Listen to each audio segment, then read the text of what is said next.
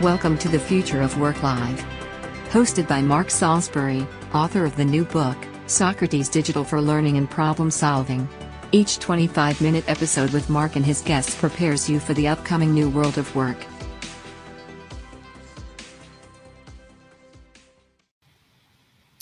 Hi, I'm Mark Salisbury. I'm your host for the Future of Work Live, and today's guest is Bill Meador. And so we'll bring Bill on right now. Hey, Mark. Yeah, and we'll give you a little bit of background on Bill. Bill's been reading and thinking about the future of work since he took a future of work graduate class at the University of New Mexico in 2008. Before that, he served in the United States Air Force for 25 years and most recently retired after 16 years at Central New Mexico Community College, where he taught U.S. history. And he also developed and taught a futures, that's with an S on it, studies class. In addition, Bill volunteered for many years with TEDx ABQ, independently organized TED events in Albuquerque. So welcome, Bill. It's great to have you here today. Wow, I've been a busy guy. You have been really busy. You went in the Air Force and you're what, 6, 7 years old? Yeah, I went in when I was 10. That's why I still look so young. Yeah, oh my goodness. Okay. Well, I've got to ask you, you're our future thinker here. You're our expert on future studies. Why would anyone study the future? Well, and I have to, I have to start with an apology because I don't remember who I want to credit this quote with. But, the quote that I always remember is, our, all of our knowledge and experience is about the past, but all of our decisions are about the future. So, even if we're just thinking about, what's for lunch or what's for dinner or what are we going to do, next weekend, all these things, are about the future. And that's where our decisions are made about what we're going to do in the short-term future. Or, if people are thinking about, going to college, getting more training, what, job, they're going to change jobs, they're going to, get married, have kids, do all these things. That's all about the future. So, I think it's Yogi Berra that said the future ain't what it used to be. That's right. Yeah. And we, we were talking right before we came on, I don't think the future is going to be exactly like the most recent past was. People look back at, this marker in time from the middle of March of 2020 when, we started the pandemic, and from then on, it's been different, and we may never go back to the way things were in good old 2019. A lot of people will be talking about, boy, you'll remember good old 2019. Wow, yeah. Well, the thing I thought of when we first talked about this as a topic for the show is that when I first joined the Boeing Company, I was only there like 2 or 3 weeks. And I went with my boss's boss to Washington, D.C., and we made the rounds to some of the research laboratories that Boeing had connections with. So we were at the Navy Research Laboratory. I still remember this. And we were going to go in and talk about this study we were conducting at Boeing on basically the future of technology. And so we come to this guy and we meet him. He's very pleasant. And so we're talking away. And, and then we started to mention our study. And he said, well, I don't put much credence into future studies because it seems to me like we always come up with this stuff, especially with technology, where we have these rocket belts and then people have these amazing AI programs that can read people's minds. None of that stuff really works out.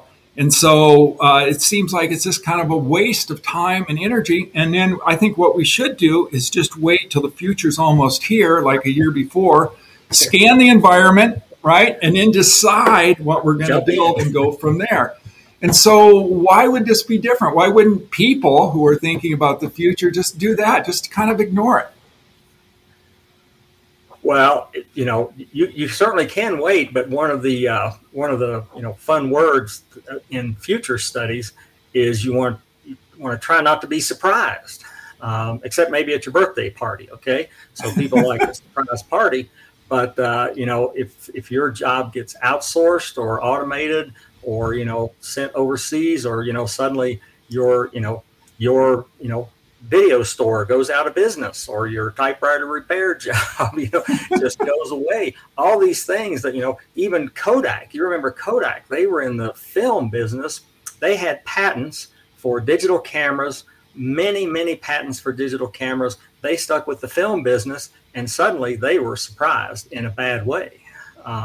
So people don't want to be surprised. That's why, you try to look over the horizon, think about, how things might be. A lot of futurists try to think, 10 years down the road, which seems like a long way for a lot of people.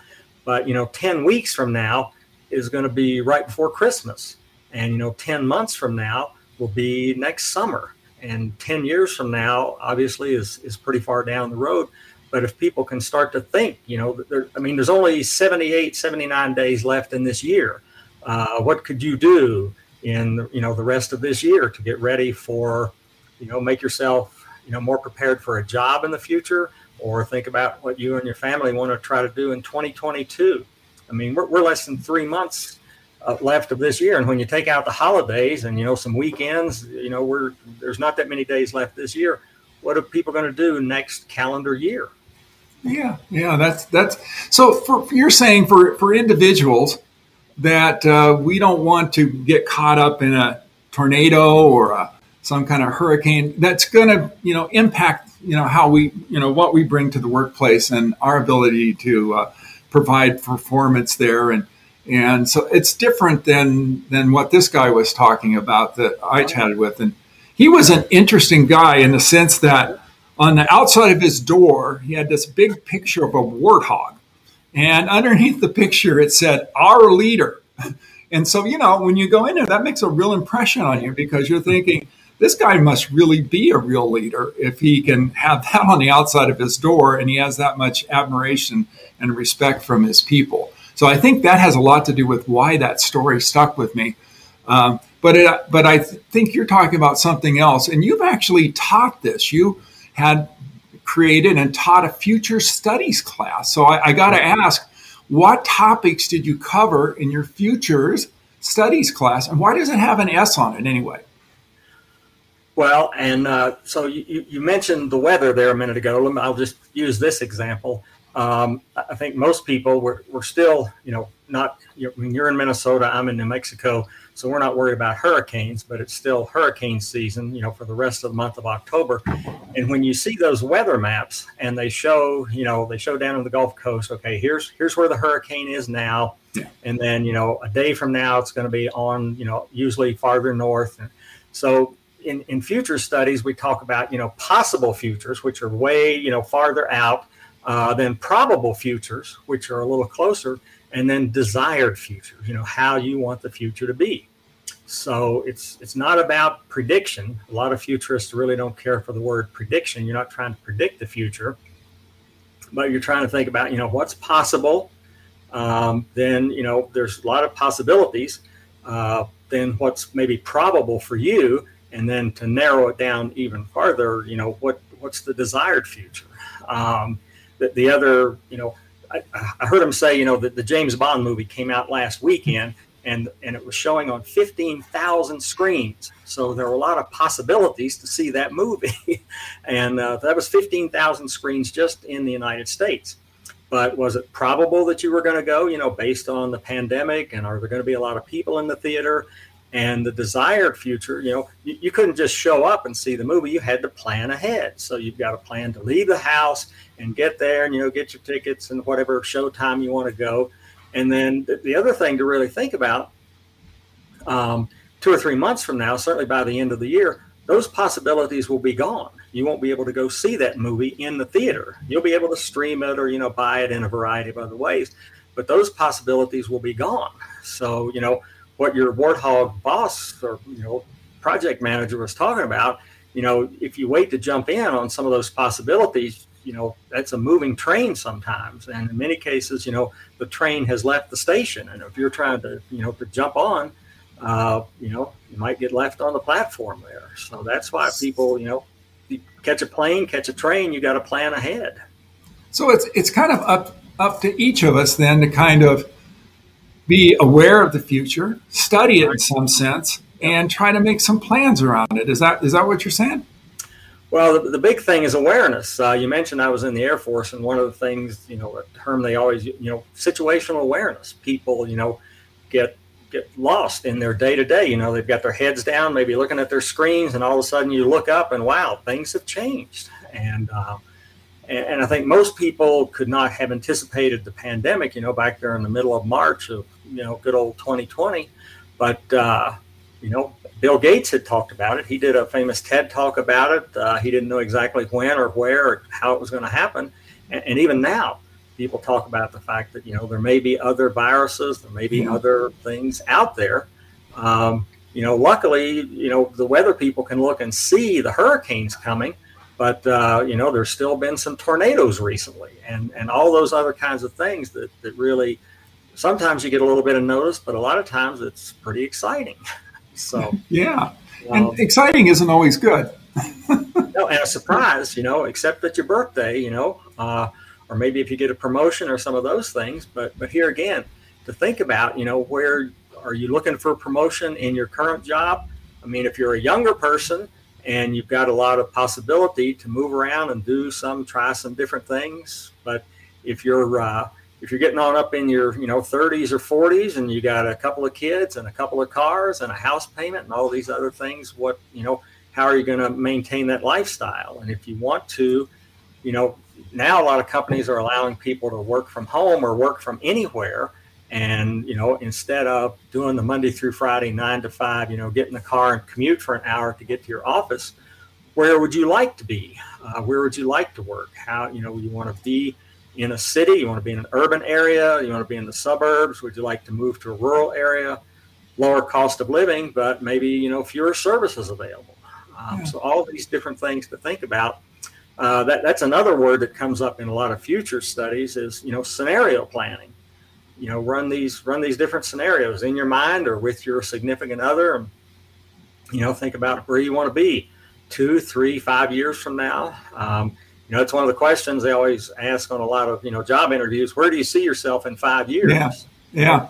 That's not a bad way to think about it. It's because it'll be here before we know it.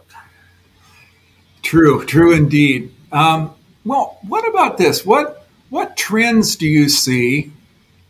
In the future work, what have you been noticing and following?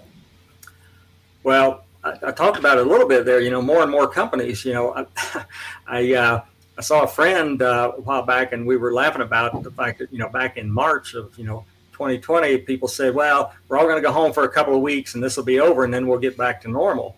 But big companies like Google and Microsoft had thought they were going to have people back in the office by the end of this calendar year, and they've told them, well, it's not going to be, until maybe next year. And many large corporations have told many of their employees that they can work from anywhere for the foreseeable future, and, plan to, be at home or be in another place and do their work. Now, if you have to be at a certain place at a certain time to do your work, then that's kind of different. And I think a lot of people have taken this time to really, think of the example that, there's been several articles the last few days about a huge percentage of people that have quit their jobs recently. If you were in the service industry and were getting, in the restaurant business, if you were working for, maybe $5, $7 an hour plus tips, and, you're getting a lot of verbal abuse, or you don't think you're getting paid enough. And oh, by the way, if you're taking your kids somewhere else and paying for childcare, then people have kind of run the numbers and realized, well, it's hardly worth it for me to go to work. So maybe if one one person in a couple has health care, has some benefits, maybe the other one can stay home and take care of the kids, which certainly counts as work. I mean, a lot of people think when you talk about work, it's only paid employment. If you're taking care of your kids, that's work. If you're doing elder care, that's certainly work, as opposed to, if you're gonna think about putting an elder person in a nursing home or assisted living for maybe $5,000 a month, that's $60,000 a year. So, and that's probably on the cheap side, I would say. Yeah. So So I think maybe a lot of folks have started to think about, you know, what counts as work. So instead of going somewhere for paid employment, maybe one member of the family stays home and takes care of the kids or takes care of that elder person instead of paying somebody else to do that. And so that's definitely work. And I would say, you know, to continue that, if you've been raising kids, you've got project management skills, okay? Exactly. Well, you know, so, I wanted to change course just a little bit, if you don't mind, Bill. And this is something we're talking about in our house. We have college-age kids. And one of the things that's starting to enter our conversation is, and I'm telling my kids this, is that you need to start separating out where you're going to work, who you're going to work for, from where you live. Yeah. Right? And so, and because so far, when I went to work for the Boeing Company, I moved to Seattle, right? Yep. And so I took a job, and that was all part of it. And I interviewed for other jobs, and I would have had to go on to different cities, and I kind of weighed that as part of the job.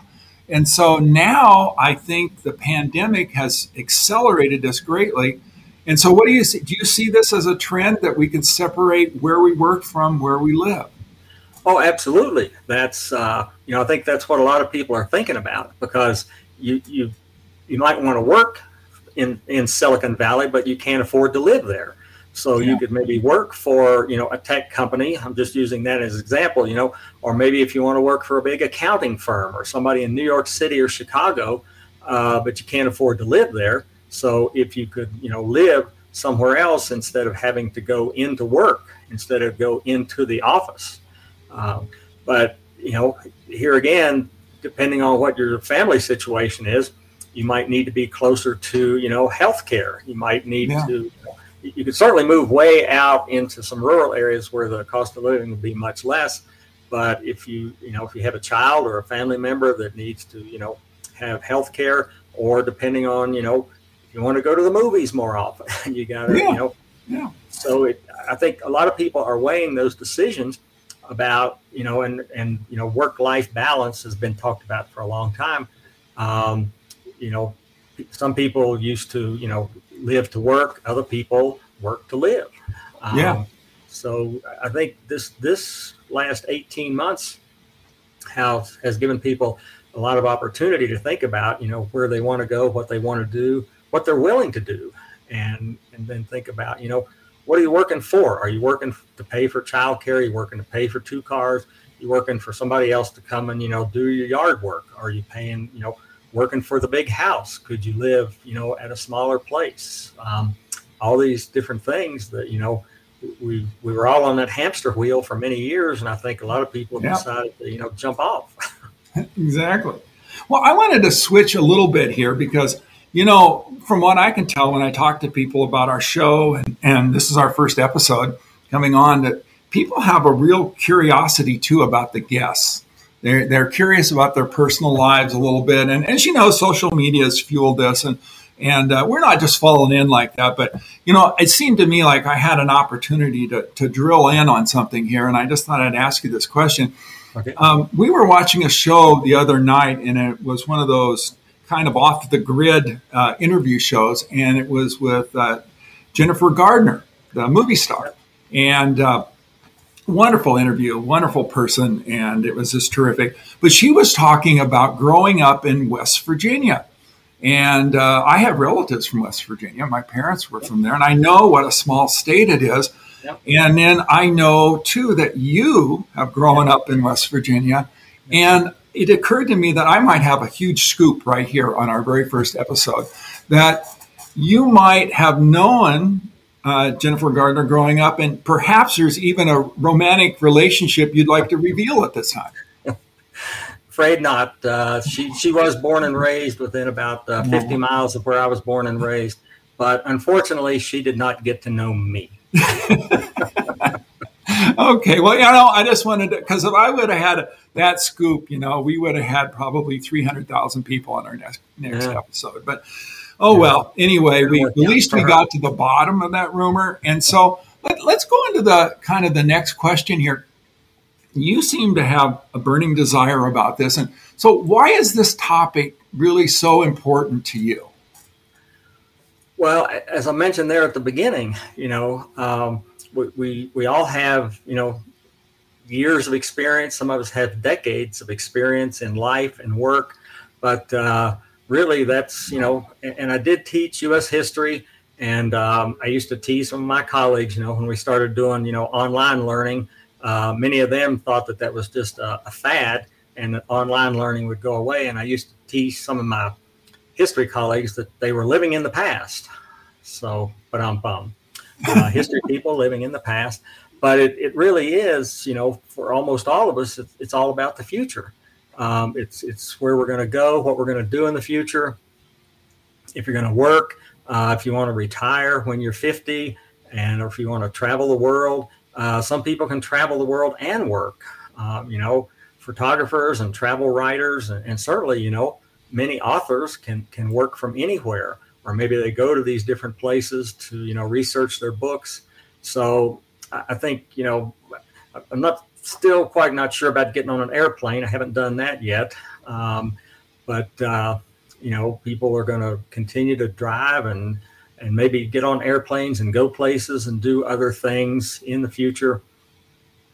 And it's that, that's what we think about, whether it's 10 days or 10 weeks or 10 years from now, people are, really thinking about what they want to do. And I think, again, that's why a lot of people have just decided they're not going to go and work for minimum wage, or they're going to, be a solopreneur, or, start a business with some other people and have more control over their work and their life, instead of, having somebody else dictate your shifts. A lot of people who continue to work don't necessarily know their shift this week may be different from what it was last week, and somebody else is going to dictate their work schedule for the following week or the following month, and then they may decide that they don't need your services anymore. So a lot of it's about control. If you want to be able to control your life and control your work, I think a lot of people have decided they're going to get some skills. I saw something on TV last night about, healthcare workers. A lot of, mid-career people have decided they want to, become, caregivers,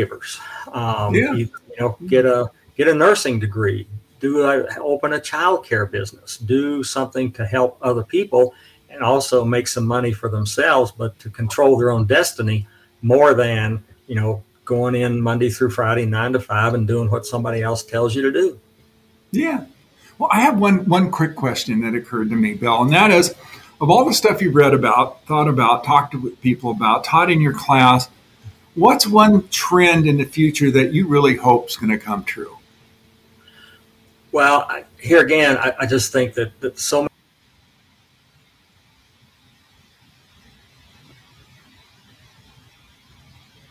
Okay, I think we might have lost Bill for a little bit. That's the price you pay for technology. And I don't know if he's coming back. Of course, this is going to happen on your first show. You just can't go without this. That's one of the things that's happening.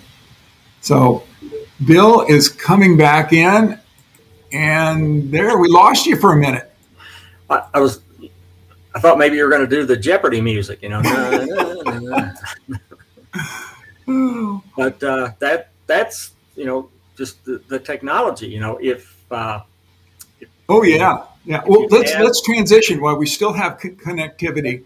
Let's go to the takeaway. So we boil this all down. What's the takeaway for today's viewers that they can leave this show with that'll enrich their lives just a little bit? Well, I think it's really important to take some time, at least an hour or so a week, to think about, where you want to go, what you want to be, what you want to do in the future, whether that's, walk and talk with your significant other. And certainly a lot of people do that. You hear people talk about, the kitchen table issues.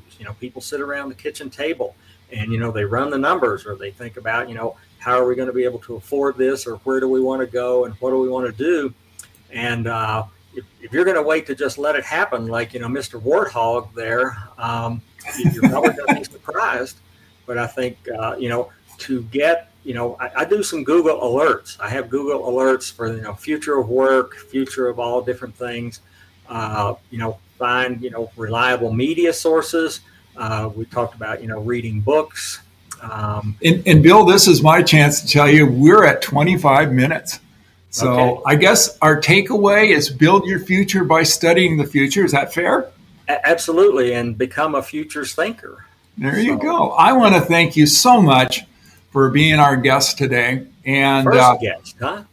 Our very first guest, and if you've watched any of the Tonight Show, any of those things, that's a very special place to be. And so I think you kicked us off very well. So I want to thank you for that. And I want to remind people that our next episode is Wednesday, 1:00 Central Time. And here's where we cue up the music to go away. And thanks a lot, Bill. Good to see you, Mark.